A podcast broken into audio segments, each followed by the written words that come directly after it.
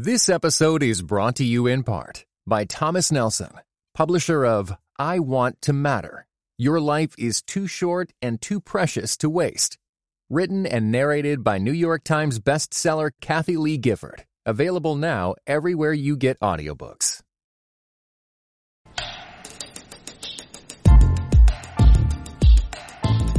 How do you pray? In the morning? With friends from church? How about with your smartphone? Millions of people already are, and big tech thinks you will too. This is Device and Virtue.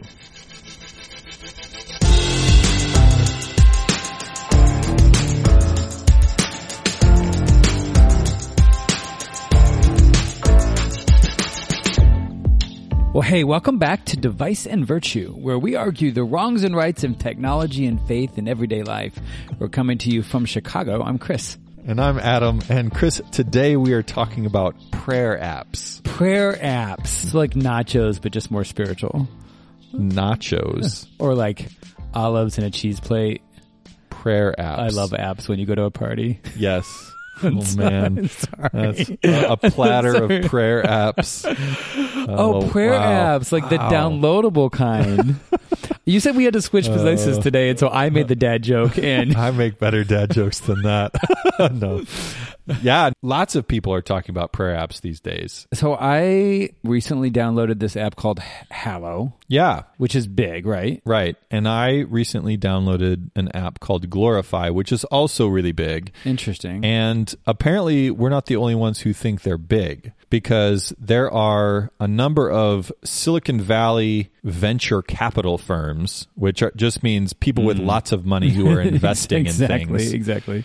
But Silicon Valley is sitting up and paying attention to prayer apps, particularly Christian prayer apps, in a big way, especially in 2021.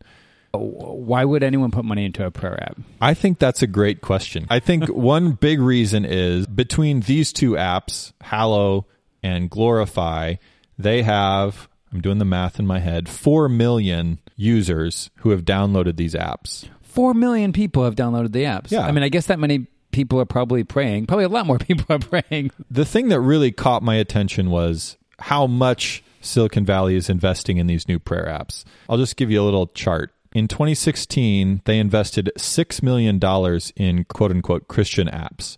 In 2021, they invested over $170 million. And two of those are Hallow and Glorify, which together got about $90 million in funding last year. And I look at that and I say, why is Silicon Valley caring about Christian prayer apps? If Silicon Valley's worried about it, maybe churches and Christians who are using these apps should also be worried about it or thinking about it. I'm more curious about like why people like them in the first place. And if I haven't ever actually used one of these apps at all. Really? No, I downloaded it because you said we were going to talk about this. I mean, you know, interesting. And obviously I've prayed before, having been a pastor. And I don't know. If you don't have an app for it, have you really prayed? So, I mean, I was like curious, like, what does this work like? So I don't know about yours, but I loaded mine up. And you had to like create an account, and then it asked me, and then I was like, we have famous people on this prayer app, like Jonathan Rumi, the actor that plays Jesus in the TV show The Chosen. I'm oh, really? Yeah, what do you mean you have him? Well, it turns out he reads prayers out loud, right? And you sort of listen to it. Right. And I loaded up this one's, well, actually, here, you want to hear him? Listen to this. Hello, and welcome back to the next session of Hallow. Let's begin. Find a comfortable and alert position. Let's start by taking some deep breaths.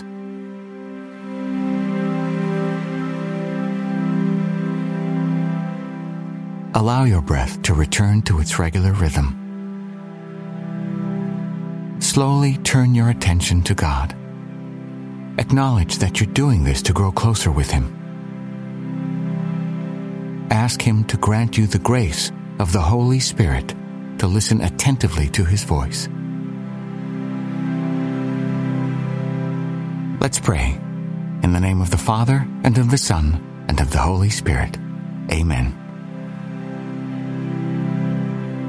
So that's how it sounds, which is fascinating. I don't, is this what it sounds like when I pray? I mean, praying with Jesus is different than what I thought praying with Jesus was. Yeah, yeah. And then it like asked me about like what goals I have when you like create an account. You could select like, I want to reduce anxiety. Yeah. I want to learn more about my faith. Right. I want to have better sleep.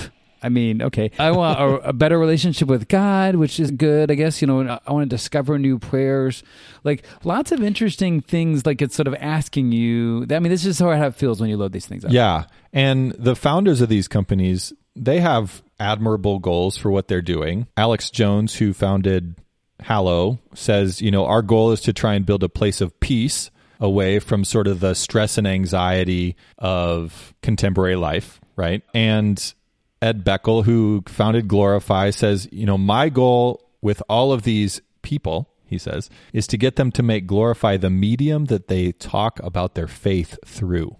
What does that mean? Right? The medium that they talk about their faith through? So the app is the medium? Yes. Okay. So if these are prayer apps that are forming how we pray, how is that shaping how we think about our faith? If we're using these apps, if we're listening to Jonathan Rumi, help us pray. You know, when I open the Glorify app, it starts with a quote from someone. Today's was Max Lucado.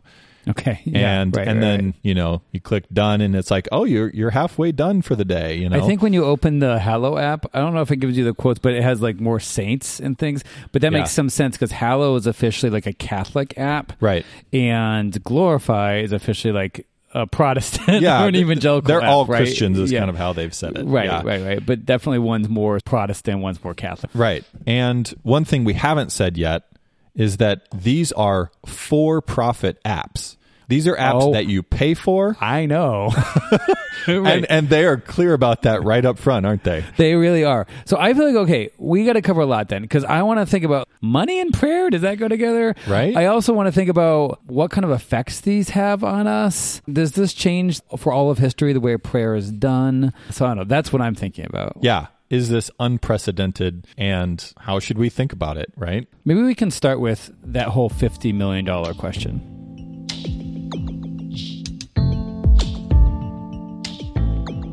So I want to think about all these big questions about prayer and if this helps us, but the first thing you brought up is probably one of the most interesting things, like why Silicon Valley is investing in these apps. Because, like, obviously they think they're going to make money. Right. Right? Yeah. One of these investors is Andreessen Horowitz, who Mark Andreessen was the original founder of Netscape Navigator, one of the original web browsers, but eventually became real rich and invests in a lot of different tech apps, and certainly not like big Christian apps. By the way, I do know that Mark Andreessen, by the way, back was a Christian back when he was young. So I don't know if he is now. He may still be. He had some connections back to my campus ministry at University of Illinois. Oh, really? Yeah, years ago. So maybe he's investing in it because he just wants more people to pray. Right. But I don't think so. Well, I think he's investing in it, or it's probably his group now, not just him, because they think they're going to make money off this. Yeah. And like, well, let's go, because that sort of already makes me a little bit flustered or a little bit frustrated, especially since when I loaded up this app, the first thing it asked me after what my goals were was, do I want to pay $59.99 a year to pray? Yeah, right. And another major investor was Peter Thiel. And he was the first outside investor for Facebook. And he is the co-founder of PayPal. So, and known to be conservative, actually. Yeah. Interestingly. Politically, I don't know if he's a Christian or not, or a spiritual, but yeah. And so, there are some big names. These are not small venture capital firms in Silicon Valley. These are major players who are investing in these apps. And like you said, they see a return on investment for these apps. So do they think they're just going to make money off people subscribing like to this? Like, that's the idea? For Glorify, you know, the founder was like, we've been able to show that people are willing to subscribe and pay money. We have that proof of concept already in place. I have one connection to a developer at one of these major apps and was talking to them today, actually, about it. And they were telling me that not only is the market big in terms of prayer apps, but they were also thinking of themselves like Calm is a really big meditation app that's out there. Yeah. And that's become a big business. Forbes reported they got $75 million of investment recently. And he says they're thinking about themselves in that same space. So it sounds like the investors less than sort of having this big Christian, altruistic, let's all get praying approach, are thinking like meditation, calm, kind of apps. This is a religious way to go about that, but it's going to grow. Like more people want it. You know, a lot of people are saying part of it is just COVID and the pandemic. People are more aware of maybe the spiritual vacuum in their lives when they're isolated. And that's driving a greater desire for peace and calm and prayer, and these apps are poised to capitalize on that market. So I don't know why I'm the negative one today. Maybe we're going to swap roles all day, but and maybe you're not positive, but automatically this sounds negative to me to have this for-profit interest in the app. I'm trying to think of why it could be. So let me just flip around and like pretend to be positive for a second. I mean, for instance, I can think of some reasons why it could be good for someone to pay a subscription to a prayer app. Like one might be, I want to support that work. Like I want more people praying. So they see it as a ministry. And so I'm going to invest in that. But I think these prices feel like, well, you know, they're not in that level of sort of ministry level. They're more like premium, like a paid app level. Another thing might be like, I want, and I guess we can think about this more together, but I want to pray more. And so I want to pay some, to have some skin in the game. Right. Yeah. If I pay something, then maybe that'll motivate me so I don't waste my money. It's like at the beginning of the year getting that gym membership. They probably do see a bump at the beginning of the year. No, seriously, like I make a resolution, and if it was just free, I don't really do it, but dang it, you know, I'm spending $40 or $50 a month on that gym membership. I better go, you know, otherwise I'm wasting that money. Yeah. So I can maybe see that as a benefit. I think also, and I think investors have seen this too, our smartphones are so tied to our lives now, and it's and tied to the way we think, the way we go about our days, the way we travel, the way we communicate, that if I communicate with other people, maybe it makes sense that I communicate with God through my smartphone as well. That it's just this place where I do so many other things with my life. Why wouldn't I also do a spiritual thing? These apps are looking at that and saying, we can help you do that, but we need to make money to help you. Well, I'm with you in that. I actually had a friend years ago, also at University of Illinois, that was in my campus ministry back then, who created a prayer app that was really early, way before all these. It was called Echo Prayer. Okay. And yeah, I've heard of it. It was different than these. It didn't have like a guided prayer situation, but it was a way for you to record prayer requests. And you would sort of like, it would almost like it made a list of your prayer requests, and then it could text you and others to remind you to pray for, or like a small group. Like say you all like, you know, that's sort of the thing of like, if we go to a small group, we share some prayer requests together. It would remind us maybe at a certain time of day, and we could all pray for that. Yeah. Yeah. I mean, it was a cool concept. He coded it on his own because this guy was just talented in his like young 20s, just made his own thing. This is actually before iPhones in the App Store. So he made it first on the web. Yeah. And back in the day. And then I looked, there's an app version now. So over the years, they've sort of included it. That one is not, maybe they want venture capital, but he made that for free. Right. Out of the goodness of his heart. And a lot of, like, I know, actually, he made it out of the goodness of his heart. He was genuinely, his motivation was like, I want people to pray more. Yeah. And I want it to be easy. Yeah. And so the idea of the phone is an extension of my heart, that worked for that. Adding the $49.99 subscription feels like a lot different than a church or an individual Christian sort of making an app to either give away or maybe just on donations. I don't disagree. Is it different from a author who writes a book on prayer and says, hey, you can buy this for $24.99 and I'll help you pray better, you know? And the publisher that's involved in funding that, making that happen. So speaking of that, actually, I grabbed, remember Philip Yancey's book called Prayer? Right. And I was checking it out. Remember that book? It was 15 years ago. Well, you know, well-known Christian author, used to write a lot of stuff. And he just does a whole book on prayer. And at the beginning of the book, he was talking about, and this I think matches why people might pay for this. He was talking about what most Christians, when you poll them, he like did a poll or something. Okay. And he was saying most people say, 1, they pray every day. 2, they say they pray like not that long. Like if you ask them how long, they're like, 5 minutes, right. 7 minutes. Right. Okay. 3, when you ask, do you find prayer satisfying? Most people say somewhat unsatisfying. Like if you think about the scale, like very satisfying, like, you know, like the sort of average, like a little bit below satisfying, like not, it doesn't always feel that great. Like sometimes it feels good, but you know, not all the time. And then do you experience God? was a question he asked, and most people wrote something like sometimes but not always. Right. And he said the general sense you get from the average person on prayer is that everyone thinks it's really important in their life. Mm-hmm. They'll all say this is super critical. Yeah. They all say I do it every day. But the reality is most people say they feel like it's a little bit more of a burden than a pleasure. Yeah. Well, when Paul says pray without ceasing, the rest of us are just like, well, I'm screwed. I can't do anything about that. I can't achieve that. You read that. These stories, Martin Luther prayed for like 2 or 3 hours a day. Right. He's famous. He has this quote that he says, it should be natural as to pray as it is for a shoemaker to make shoes, which I don't know. Are we making shoes? Who knows? That's interesting because C.S. Lewis talks about prayer in the liturgy as it should feel like an old shoe. It should get more comfortable as you go. Oh, that's right. I forgot about that quote. That's really funny. Maybe everyone's into shoes. And then there's someone like, yeah, right. And then there's someone like Brother Lawrence, who's sure. like practicing the presence of God while right. he washes the dishes right. all the right. time. I think there's this gap between people's perception of, I want to pray more.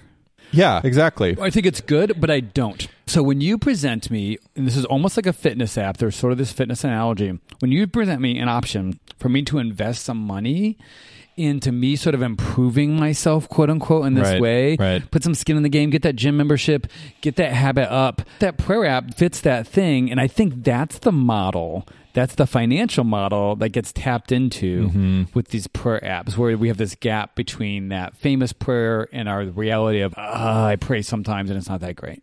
Yeah. Well, I think if we're going to answer this question, we also just sort of have to ask the question, what is prayer for in the first place?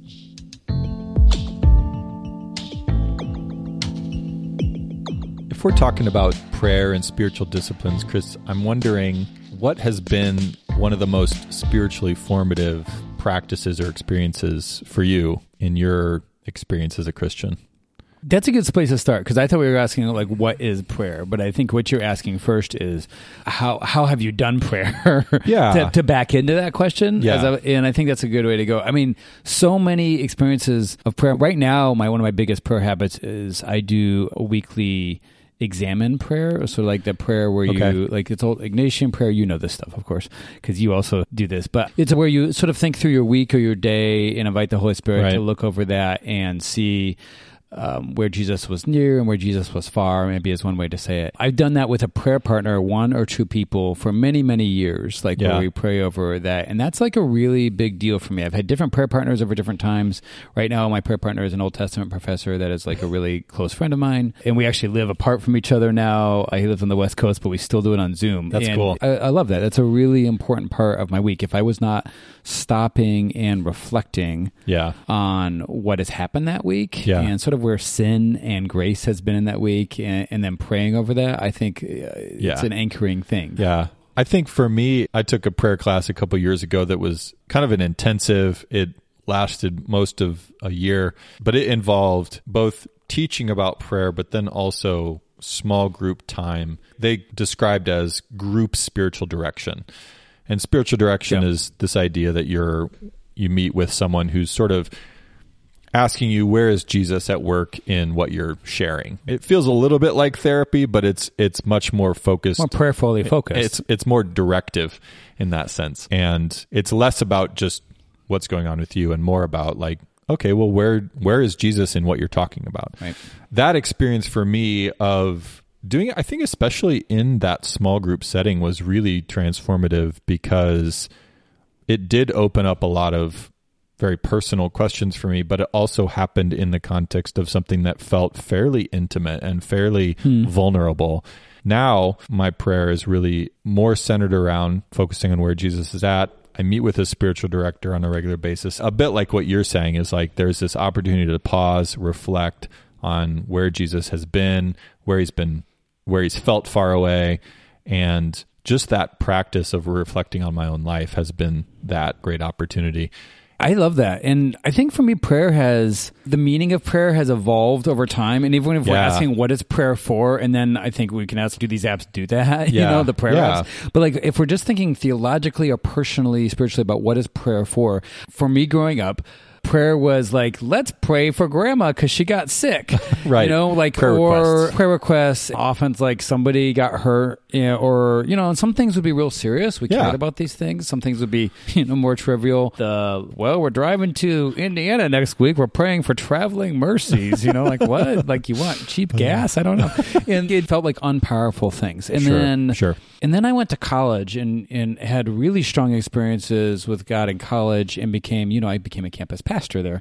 And I would lead a prayer group for college students on Saturday nights at midnight. And we would do this because the bars would always be packed with students out drinking on Saturday nights. And we were trying to create this sort of alternate thing. Wow. And we were in the top floor of this church building, and we were right outside the main bar on campus. So we'd hear people screaming outside, but we'd all be in this room. Huh. And we had a guitar, and we had some candles, and we had worship songs. And we felt very holy, actually.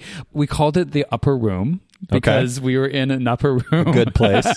Good place to be. You know, I don't think we were thinking like it's Jesus declaring his death. Yeah. We were more thinking like we could pray together. We would. It was an incredibly powerful, really cool time of singing songs together. We'd pray for each other. We'd have a different format each week. I learned to pray a lot in that space in a very not trivial way. Not these traveling mercies kind of prayers, but I was so passionate, and I'd be praying for God to do big work on campus and for people to come to know him and to maybe for big things in our country or these kind of things. Yeah. And we'd have different, we'd slice up the time. Yeah. So we'd have times where like someone would stand up when I was young and as a leader, and they're like, okay, for the next 10 minutes, everyone pray for other students on campus. And so that we'd pray for that in small groups. Yeah, that's cool. Someone else would stand up and go, now let's pray for something going on overseas. And we'd pray for that. Sure. And that helped us because it was like, what are we going to pray for like an hour or longer?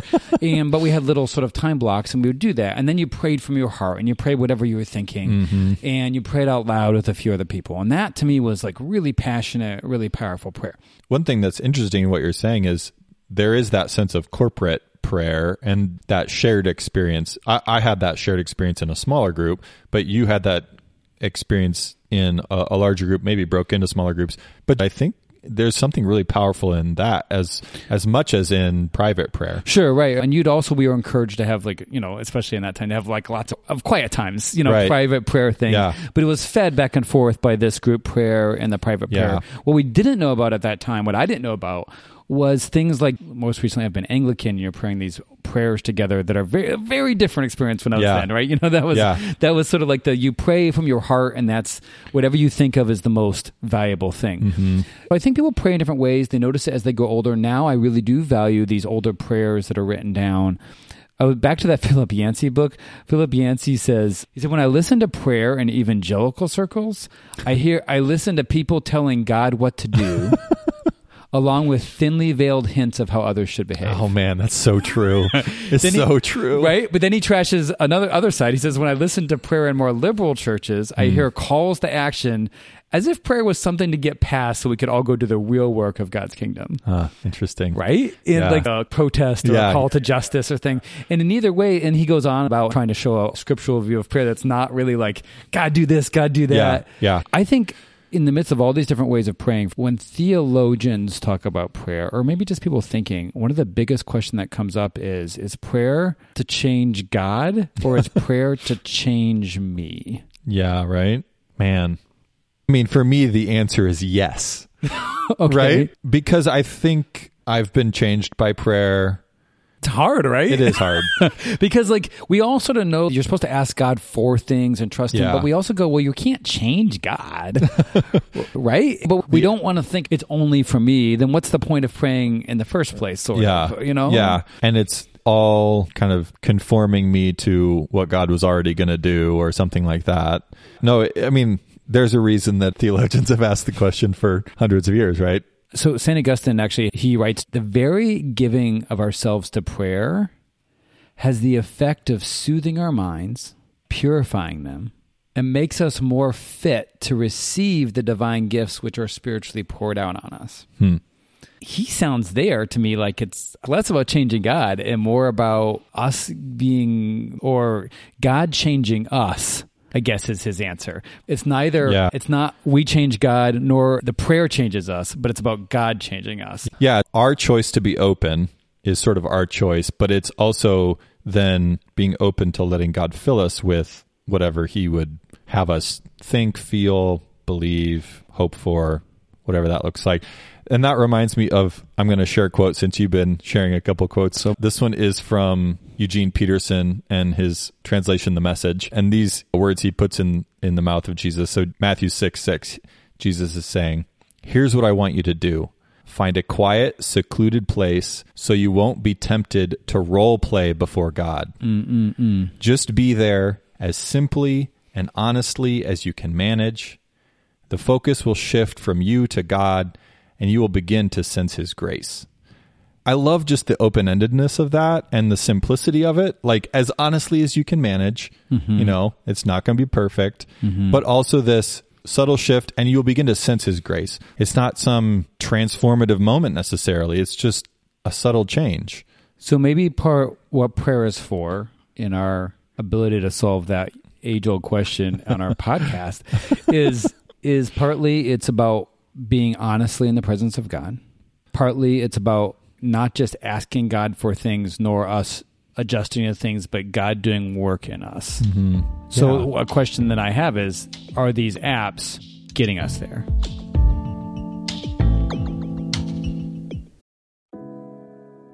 This episode is brought to you in part by Thomas Nelson, publisher of 9 Lives and Counting, A Bounty Hunter's Journey to Faith, Hope, and Redemption, written by Dwayne "Dog the Bounty Hunter" Chapman. 9 Lives and Counting not only offers a fresh perspective on well-known life events, but also ventures into behind-the-scenes territory and backstories never shared publicly. 9 Lives and Counting is available everywhere audiobooks are sold. Visit thomasnelson.com/audio to learn more.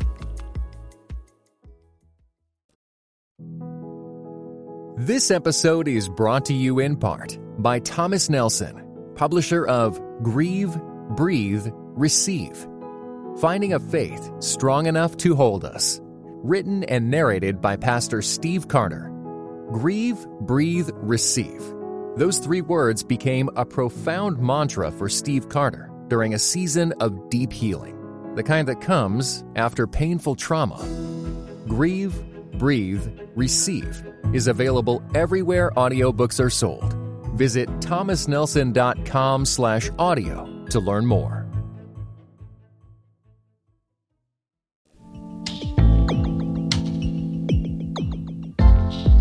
If we're going to talk about whether these apps are effective, I thought it would be easiest if I just walked through kind of one day in the life of a Glorify app user. Yeah, me.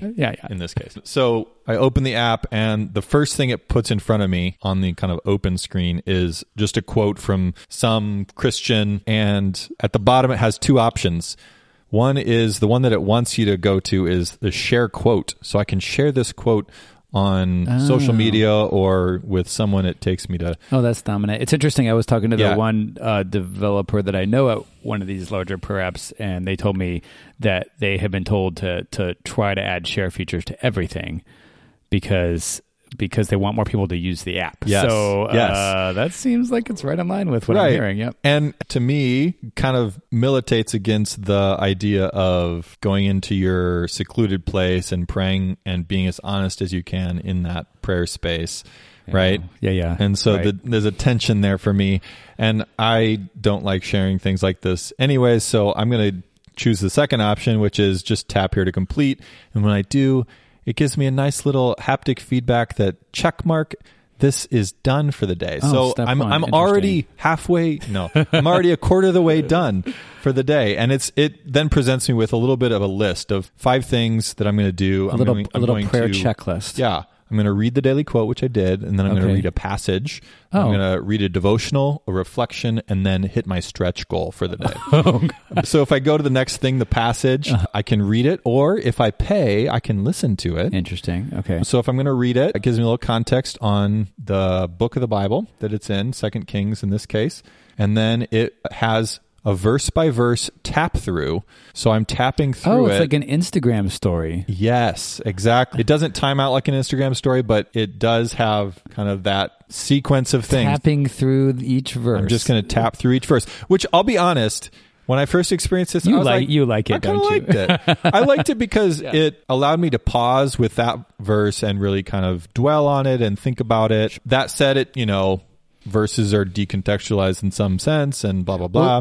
There's that critique. Well, that's an important point maybe to make, that versification or just doing pull quotes of the scripture oftentimes accidentally, not on purpose, modifies the scripture, mangles it because it's not in the full sort of story or text. Right. And if I'm thinking about a parable of Jesus or a portion of a passage from scripture, often it's connected to the things on either side of it. And interpreting a passage from Jesus often involves interpreting the passages around it. But I complete the passage, and again, I get the check mark and the haptic feedback. I feel so satisfied. I'm done. But when I get down to the reflection, the last thing of the day, it says start, but it says plus. So I have to actually pay for it. It's locked. So I can't start it without purchasing. And what I realized, you an offer for an annual or monthly plan, right, when you try to do it. Exactly. And what I realized was I can't complete the checklist for the day without paying for the full app, first of all. And there's a streaks feature like Snapchat has, where it's going to track how many days in a row I've completed my prayer, and I can't have a streak without completing, and I can't complete without paying. Sure. It is super set up to get you to being a paying thing. If you want to complete that day or do your thing. Exactly. Is that helping us pray? Hallow has some of the same stuff. It doesn't have quite the same level of checklist kind of situation, but you definitely can jump in and do like a night prayer or do the Our Father, which of course is also known as the Lord's Prayer. This is a Catholic app. Or you can pray with, there's a Bible in a year. Father Mike Schmitz apparently is well-known, especially in Catholic circles, where he talks about, you do sort of like a one-year Bible thing and he does little sermons on it, and you can sort of go for that. Or you can even search by situations, like emotions. Here's one where it says, how are you feeling today, Chris? And I can tap There's an emoji. I can tap an emoji that says blessed, anxious, bored, sad, grateful, and then it's going to give me like a prayer for that. And interesting. With these, every time you tap into them, it's not like the Instagram stories. It's just playing an audio clip. So like someone is praying out loud. They have different voices. You can choose a man's voice or a woman's voice. Or on some of them, they have, again, Jesus from The Chosen, who actually can read it to you. But it's only audio. Oh, that's interesting. So Glorify is primarily visual and text, and you can pay to upgrade to the audio, which is interesting because Hallow, is a Catholic app. Right. You mentioned this earlier. In the Catholic tradition, a lot of times you're going to sit in the church and listen to the Bible being read. You always are going to do the four scriptures. We also do that in the Anglican tradition. Right. And so you're used to hearing the Bible or even prayers being read out loud in a group. Contrast that with your Baptisty sort of, thing, which is like, get out your Bible, read along. If you're not reading along, we know you ain't paying attention. It's all about the word. It's all about the printed page. It's all about, even if we do read the scripture out loud, you're going to have it on the screen maybe. Yeah. And I can see why the Catholic app doesn't emphasize the text very much and emphasizes the listening of the word. Yeah. Hearing the word brings about faith, whereas the reading of the word is the emphasis in the Protestant quote-unquote app. Right. That's a super fascinating distinction between how the apps are kind of approaching who their audience is. So do we think that these apps are supporting kind of what we've talked about with prayer being this place where we open ourselves to God and receive his grace? We maybe present our requests, but also are open to being changed by him. It's such a mixed bag. I go back to the fitness analogy that we were just using earlier a little bit of like, you sort of get into some of these fitness apps. I'm not going to lie, it's the beginning of the year. I might be doing some Apple Fitness Plus right now. So maybe that's why it's on my mind. Like Keep going, Chris. With the iPad, like dancing around my living room with like, an instructor and like a yoga mat in front of me. And I thought it was really stupid, but I will say that having the program, having them walk through the exercises and I just follow along has actually helped me get in the habit more. Yeah. I've always been a very intrinsically motivated person, so I didn't actually see the point of fitness classes. I was just like, I'll go to the gym and do my own thing. I get it. I can make my own plan. Yeah. But I have realized it's sort of helpful to have a step-by-step walkthrough. It helps create some habits. And I've done better at the beginning of the year here. Mm-hmm. It makes me think, okay, well, this prayer app, you have that prayer checklist there in Glorify. Maybe it does help me form that habit. It helps me sort of do the thing, and I'm going to do the next thing and check it. And do I like the fact that it's like giving me a little reward every time on my checklist. No, that sounds like I'm just getting her done. Years ago, I used to be taught that you change from the inside out, meaning we change what our heart thinks, and then that will change our actions. Yeah. What I discovered in life, I think that was not great advice, actually. I think sometimes it works that way. But actually, I think we discovered that a lot of times we make choices to change what we do, and that helps change our heart, like outside in. Yeah. And maybe there's a relationship between those two things. But the idea of, we can create a habit, and that helps change sort of my character in my life. And maybe the fact that this app can notify me in the morning or in the evening, like, would you like to pray? It's obviously using the same kind of notification, gamification systems that other apps use. But maybe that's calling me into something where I will do it regularly. And that maybe is honestly bringing me into God's presence on a more regular basis than, man, I wish I did more than just 5 minutes of that. You know, I've done yoga in the past. And one of the things I really liked about yoga was I just had to show up. I didn't have to plan anything. And I didn't know how painful it was going to be or easy it was going to be that day. And this is a little bit the same in the sense that, like, I don't have to plan it. I don't have to prepare. I can just show up and it will walk me through what I need to do that day. It does kind of give you that structure a little bit. What's interesting to me is it essentially gives you what we in the Anglican and Catholic world call liturgy. It gives you this sequence of things. And I think every church has a liturgy, whether they realize it or not. Yeah, the word means work of the people, but that's a little bit misleading. It's the order of the way we worship and pray. Yeah, exactly. And even if I go to a mega church, like, I just have to show up and they're going to kind of walk me through. That helps, you know, it helps to just have someone walk me through. But doesn't it also, this has always been the argument against it, doesn't it create like a passivity? Like, where you're just walking through, you're on a treadmill. Yeah, yeah. It's like the people standing on the walking on the. Those are great. It's not just the escalator. It's what do you call it? The people mover or moving walkway. It's like walkway, moving walkway. And I'm always like, it's a walkway, not a standway. Like, what are you doing? You're just standing there. You know, you go to the mega church and you just sort of stand there and stare at the flashing lights and the screen and the great band and the amazing sermon. And you sort of like stand your way through the other end. Do these prayer apps sort of maybe? I mean, I haven't been using it. I mean, I have to tap through though. Yeah, I got to like do my little left finger, like quarter of an inch tap, quarter of an inch tap, getting the heart rate up. Maybe it's just sort of sliding me through this thing. I do get that. And I think that is a risk. But I think the risk is there in any church. And I think the risk is there with these apps. And I think it does then require something of us, not just the tap, but like the actual engagement. It's that notion of what Eugene Peterson said, be there as simply and honestly as you can manage. There's still like emotional and mental work that are required to engage meaningfully with this app. It will take you a certain amount of the way, but you have to do your part as well. But let me just add on to it though. Another feature of these apps is this thing where it measures how much you pray, you know? I mean, just like this fitness app thing, just like the checklist app thing, it has a counter. This one, mine here, has how many minutes of prayer. And like when you're praying, actually when the audio is going and you're praying along with it, sometimes, you know, a person's praying out loud a thing and you're just sort of thinking it with them. Other times they'll be like, sit in silence, now pray for your friends, or, you know, now pray for this, you know? Yeah. So either, then it's silent for a while. But while it's silent, in the little lower left corner, there's a little timer. Oh, and interesting. It's literally counting 46 seconds, 47 seconds, 48 seconds, 49 seconds. And I noticed that when I was doing that yesterday, I'm like, whoa, I'm racking up my seconds here. And then when you move over to your dashboard, it shows you how many minutes and how many prayer goals you've made. Yeah. And it's a number quantified thing. And the Glorify app does the same thing, but not with prayer minutes, although it might include that. But it has a calendar and it shows your current streak. Oh, yeah. Right. And your longest streak. Yeah. Right? Right. And so it's quantifying it in another way. So what does this do to affect the way, does this get us to the goal of being honestly in God's presence? I think that doesn't. Like, I feel, think it does. Maybe, I don't know. I guess I'm torn. You know, we did a whole episode on fitness apps, right? And trackers and like what it's like when you remember how I told you I track all my sleep minutes too? And I had a spreadsheet. But it was quantified, like how many minutes I run. And I will say, like, tracking the miles I was running was helping me sort of run more. Right. But here's the question about the running thing, and then maybe I can switch it to the prayer. I was meeting my goal. I was like, I want to do this many miles in this month. I think it was the month of February, and I want to run, I don't remember what I said. I wanted to run like 35 or 40 miles.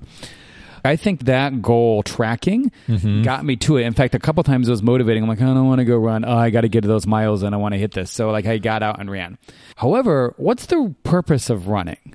Purpose of the running is not just to run, really. It's like actually just to be physically fit. Like physically, I think it provides physical fitness first and then also some mental health fitness. Right. At the end of the month, I might hit my goal and maybe that leads me to fitness, but it's an intermediate goal. It's not actually the target. It's it's what we call a middling indicator. With prayer, maybe the prayer minutes is motivating for me to be like, oh, I don't feel like praying this morning. Yeah. Well, I want to hear my prayer minutes. I don't want to break my streak. I've prayed for the last 7 days. Right. Right. Fine. But wasn't the goal not the prayer minutes? Yeah. Like, wasn't at the end of the day our relationship with God or us being honestly in God's presence to let God change us? Does the target of hitting the prayer minutes actually become the, in evangelical parlance, the idol? Suddenly that's the prayer idol instead of actually being changed. Yeah. And I think if I'm in a moment where I don't want to pray, the question then isn't, how do I continue praying? The question is, why don't I want to pray? And the question for me there is, what's going on in my heart or my mind or my body or in my relationships that is making me want to avoid God or want to avoid prayer, want to avoid myself? I mean, there's lots of reasons.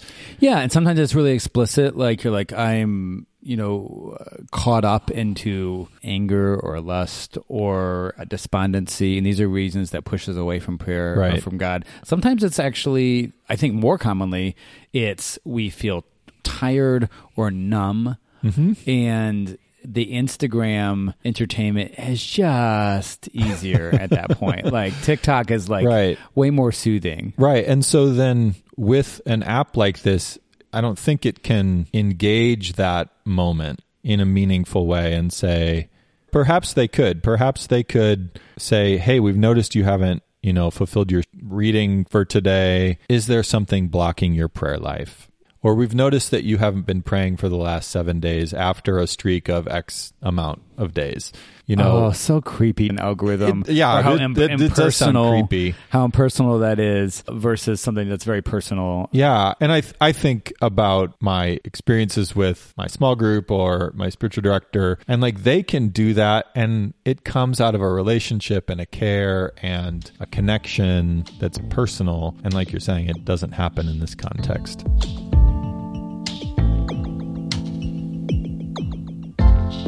So I don't know, would you, Adam, use these apps personally for prayer? Like, you probably think of pros and cons. Right, right. So I have used a prayer app. I actually have probably a dozen prayer apps downloaded.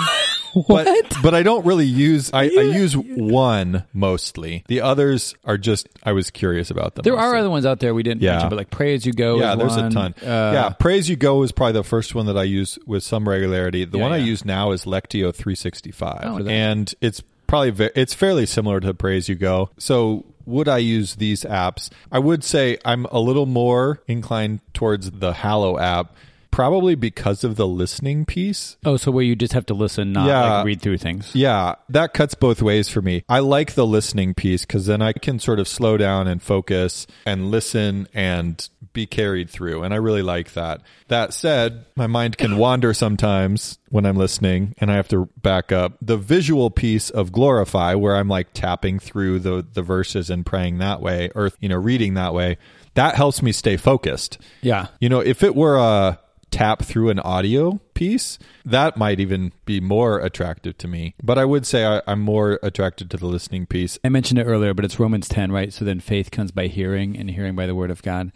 I had a seminary professor really harp on that idea of that audio, that sound, the hearing linking to faith. Yeah. And that professor, he wasn't into media ecology, but at the same time, I was studying the media ecology. Yeah. And I started really, really noticing when everyone buries their head, when we did all open our Bibles to Romans 10, you know, I'm not trying to be Southern on it, but it was not a bad thing to open our Bibles. But I started shutting my Bible when someone would stand up to read the Bible just to listen and try to use my ears and not my eyes. That technology of the printed book in my hand, I started thinking of like, this might be a bit distracting to sort of this direct speaking to my heart. Yeah. And I started encouraging other people to do the same. In fact, the church I started going to at the time, when we did the readings of the scriptures, we coached people to read well, to read loudly, slowly, clearly, and with emphasis. Yeah. Instead of just getting someone up there to sort of, they're just like getting through it while we all read it on our own, you know? And I really think that does something spiritually. Within the media ecology realm, McLuhan and others talk about how audio incorporates. Right. It brings people together. It draws people together.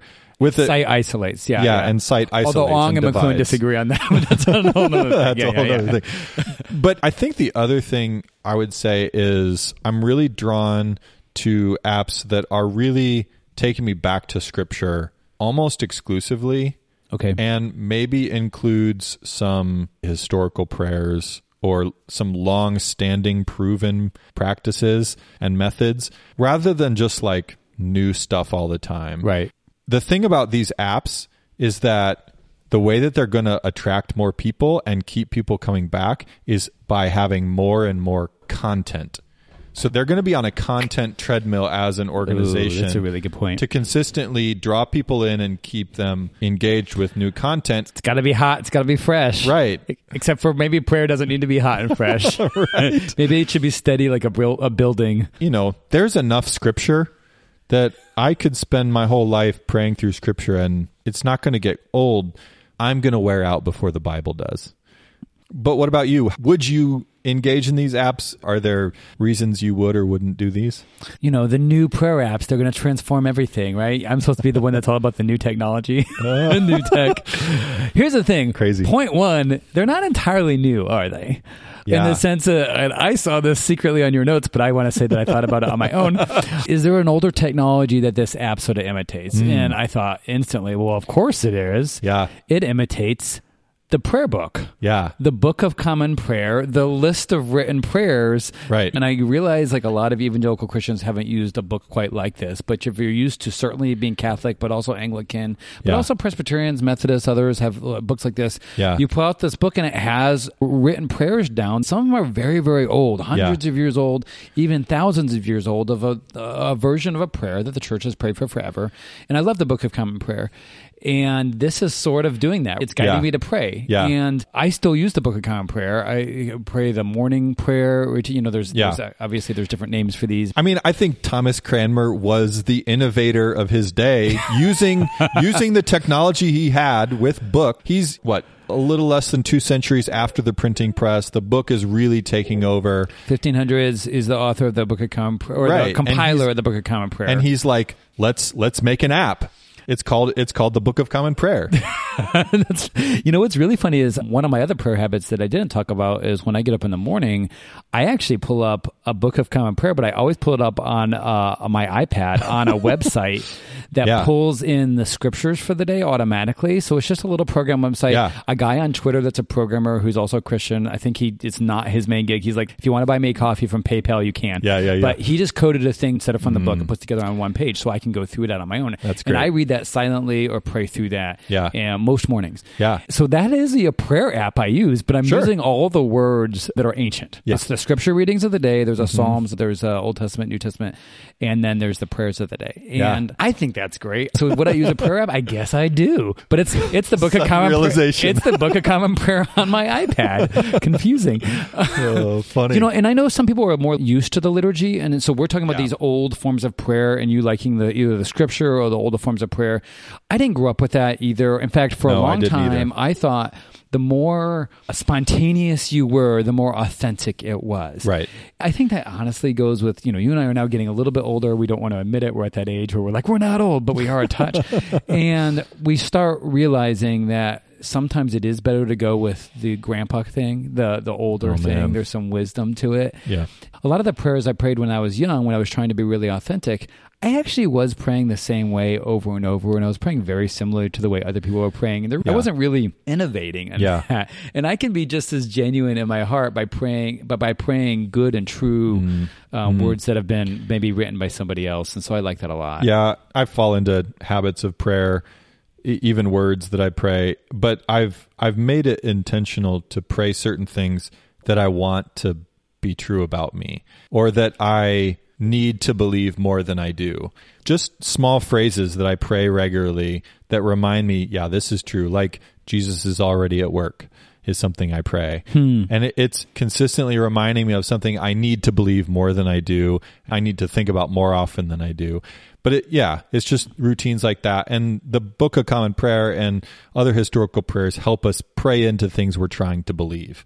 And they tell the truth too. And we go back to prayer. Does prayer change God or prayer change us? Well, I mean, Augustine really says actually we're the ones changed. So true things help change us. Yeah. My favorite prayer for the Book of Common Prayer, which any Anglican would know, but others might not, is the prayer for purity, which is the Anglican word for it is the collect for purity, which just means prayer. But it's a prayer to gather people. Yeah. But it goes, Almighty God, to you all hearts are open, all desires are known, and from you no secrets are hid. Right? You know it too. Cleanse the thoughts of our hearts by the inspiration of your Holy Spirit, that we could perfectly love you and worthily magnify your holy name through Christ our Lord. And that is rich. It has heart. It has head. It calls me into true things. And it reminds me that God sees everything and knows what I want. Yeah. And it reminds me that a lot of discipleship is shaping our desire. There's a lot of good stuff in there. So that's now I'm going off on how good that prayer is. It is. And I need to pray that every Sunday, every day, multiple times a day. I just need to be reminded of that. So Chris, you said it's not entirely new. You already mentioned the Book of Common Prayer kind of being updated. Do you think if these apps are used widely by lots of people in the church, how might that impact churches or Christian conversation or just Christian practices in general? How will that sort of transform the practices we already have? Yeah, I mean, this question is really good, right? Because when we talk about a technology, we've been talking a lot about what does it feel like to use that app? Yeah. But what we also need to think about a technology is how does it affect the times when we're not using that app? Yes. For instance, when you have a microwave technology, suddenly the oven feels a lot slower. Okay. And it might make you want to, microwave carrots, which no one should ever do. But the mere existence of these apps now is changing how churches pray. Right. So when we analyze technologies, we've got to think about how does that affect the other things. If I'm praying personally with my friend in the evenings once a week like I do, or how does it affect a small group that's talking about prayer requests they want to pray, or how does that affect maybe my morning prayer time? And that's what these apps are sort of aimed at. The quantification that we were talking about, the counting down timer situation, feels like it would make me more aware in those other situations of how many minutes we've been praying. Let me go back to the fitness analogy. Sometimes I walk to the store and I activate my Apple Watch because I want credit for the steps. Do I need to do that? Did I ever do that before then when I walked to the store? No, I just walked to the store and got my groceries. But now that I run with my watch, I want to get credit for the time I also walk because it can track that. So now suddenly I'm like, well, I've had this many minutes of prayer today. If I'm on my small group, if I can just activate these minutes, I want to get credit for these minutes. I want to get that streak. Yeah. That gamification starts seeping into my mind, I think, in other ways I pray. Yeah. Which I don't think that's rich or good. Yeah. And I know Glorify does aspire to have a more social element to their app. And so there is this... Oh, great. So it can butt into all the group conversations too. Yeah, right. Yeah. Let's all pull out our Glorify. Yeah. But also so I can share that I've met my prayer goal for the day or prayer goal for the week or whatever. And I guess I would say if I only want the credit that the app is going to give me, then I'm only going to do what I can do on the app. And I may not be inclined to spend time reading scripture outside of the app or praying outside of the app, right? I have friends that pay really expensive gym memberships sometimes. I'm like, you can just go outside and run for free. And that's true. But I was also telling you earlier, I found out that some of those options are helpful. I do think there's a tension there. And I think it's maybe the difference between, we talked about corporate prayer This isn't corporate prayer. This is networked prayer. Ooh, neither private nor public. It's networked. It's somewhere in between, right? It's this personal thing I do, but it's visible to other people. And the network dynamics, which are things that scholars have been kind of looking at now for a couple decades. To be more positive, I do think if all of us were using an app like this on a regular basis, so we were spending the time to face God and sit in his presence. As Augustine said, I think it would make us all more fit to receive the divine gifts, which are spiritually poured out on us. Well, we've reached the time, Adam, where we need to stop being serious and get practical. So it's vice or virtue.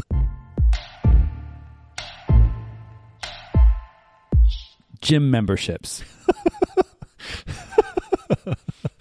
Gym memberships. Mm-hmm. Oh, man. I can't remember the last time I had a gym membership. Well, we can tell. Fair. The COVID-19 was a COVID-19. Was good for your body. I gained the COVID-19, so to speak. You know, we're working hard. We're praying hard. Oh, man. You know what? I generally hate subscriptions. I try and subscribe to very few things. Oh, and a gym membership is basically a subscription where you're like committed to something. To guilt. And it's a subscription to guilt.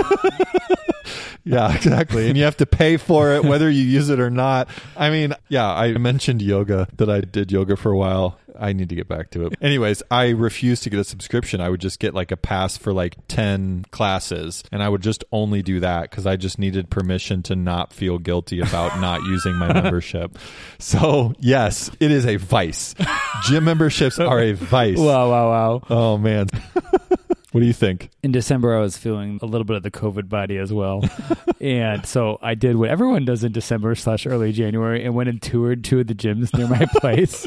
And the one that I went into is literally 5 minutes from here, packed with people on treadmills. Everyone's wearing a mask. And I'm like, I don't know about this. That sounds miserable. Yeah. And it was sweaty. It was noisy. The guy's like, here's the pool. I'm like, well, I'm not going to do that. And then it's like, well, what's the pricing? And there's always like 3 times of pricing plus a bonus value. 3 tiers of pricing? Well, yeah. Okay. Plus, like, you get access to this.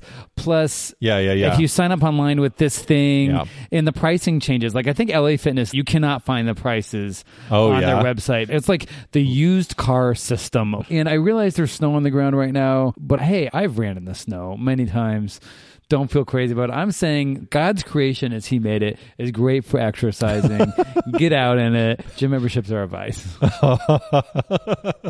I feel a little more positive about prayer apps than I do about gym memberships, but this has been really enlightening for me and all the details here about prayer apps and how they shape our lives. Good to see you. I'll be praying for you. Thanks, Chris. With my app. That means a lot. That means a lot. Only if your heart's in it.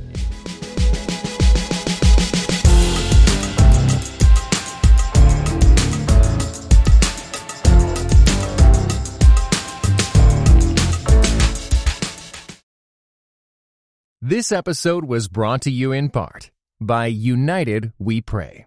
United We Pray is a podcast devoted to praying and thinking about racial strife, especially between Christians. Come join us in praying for the unity of God's people.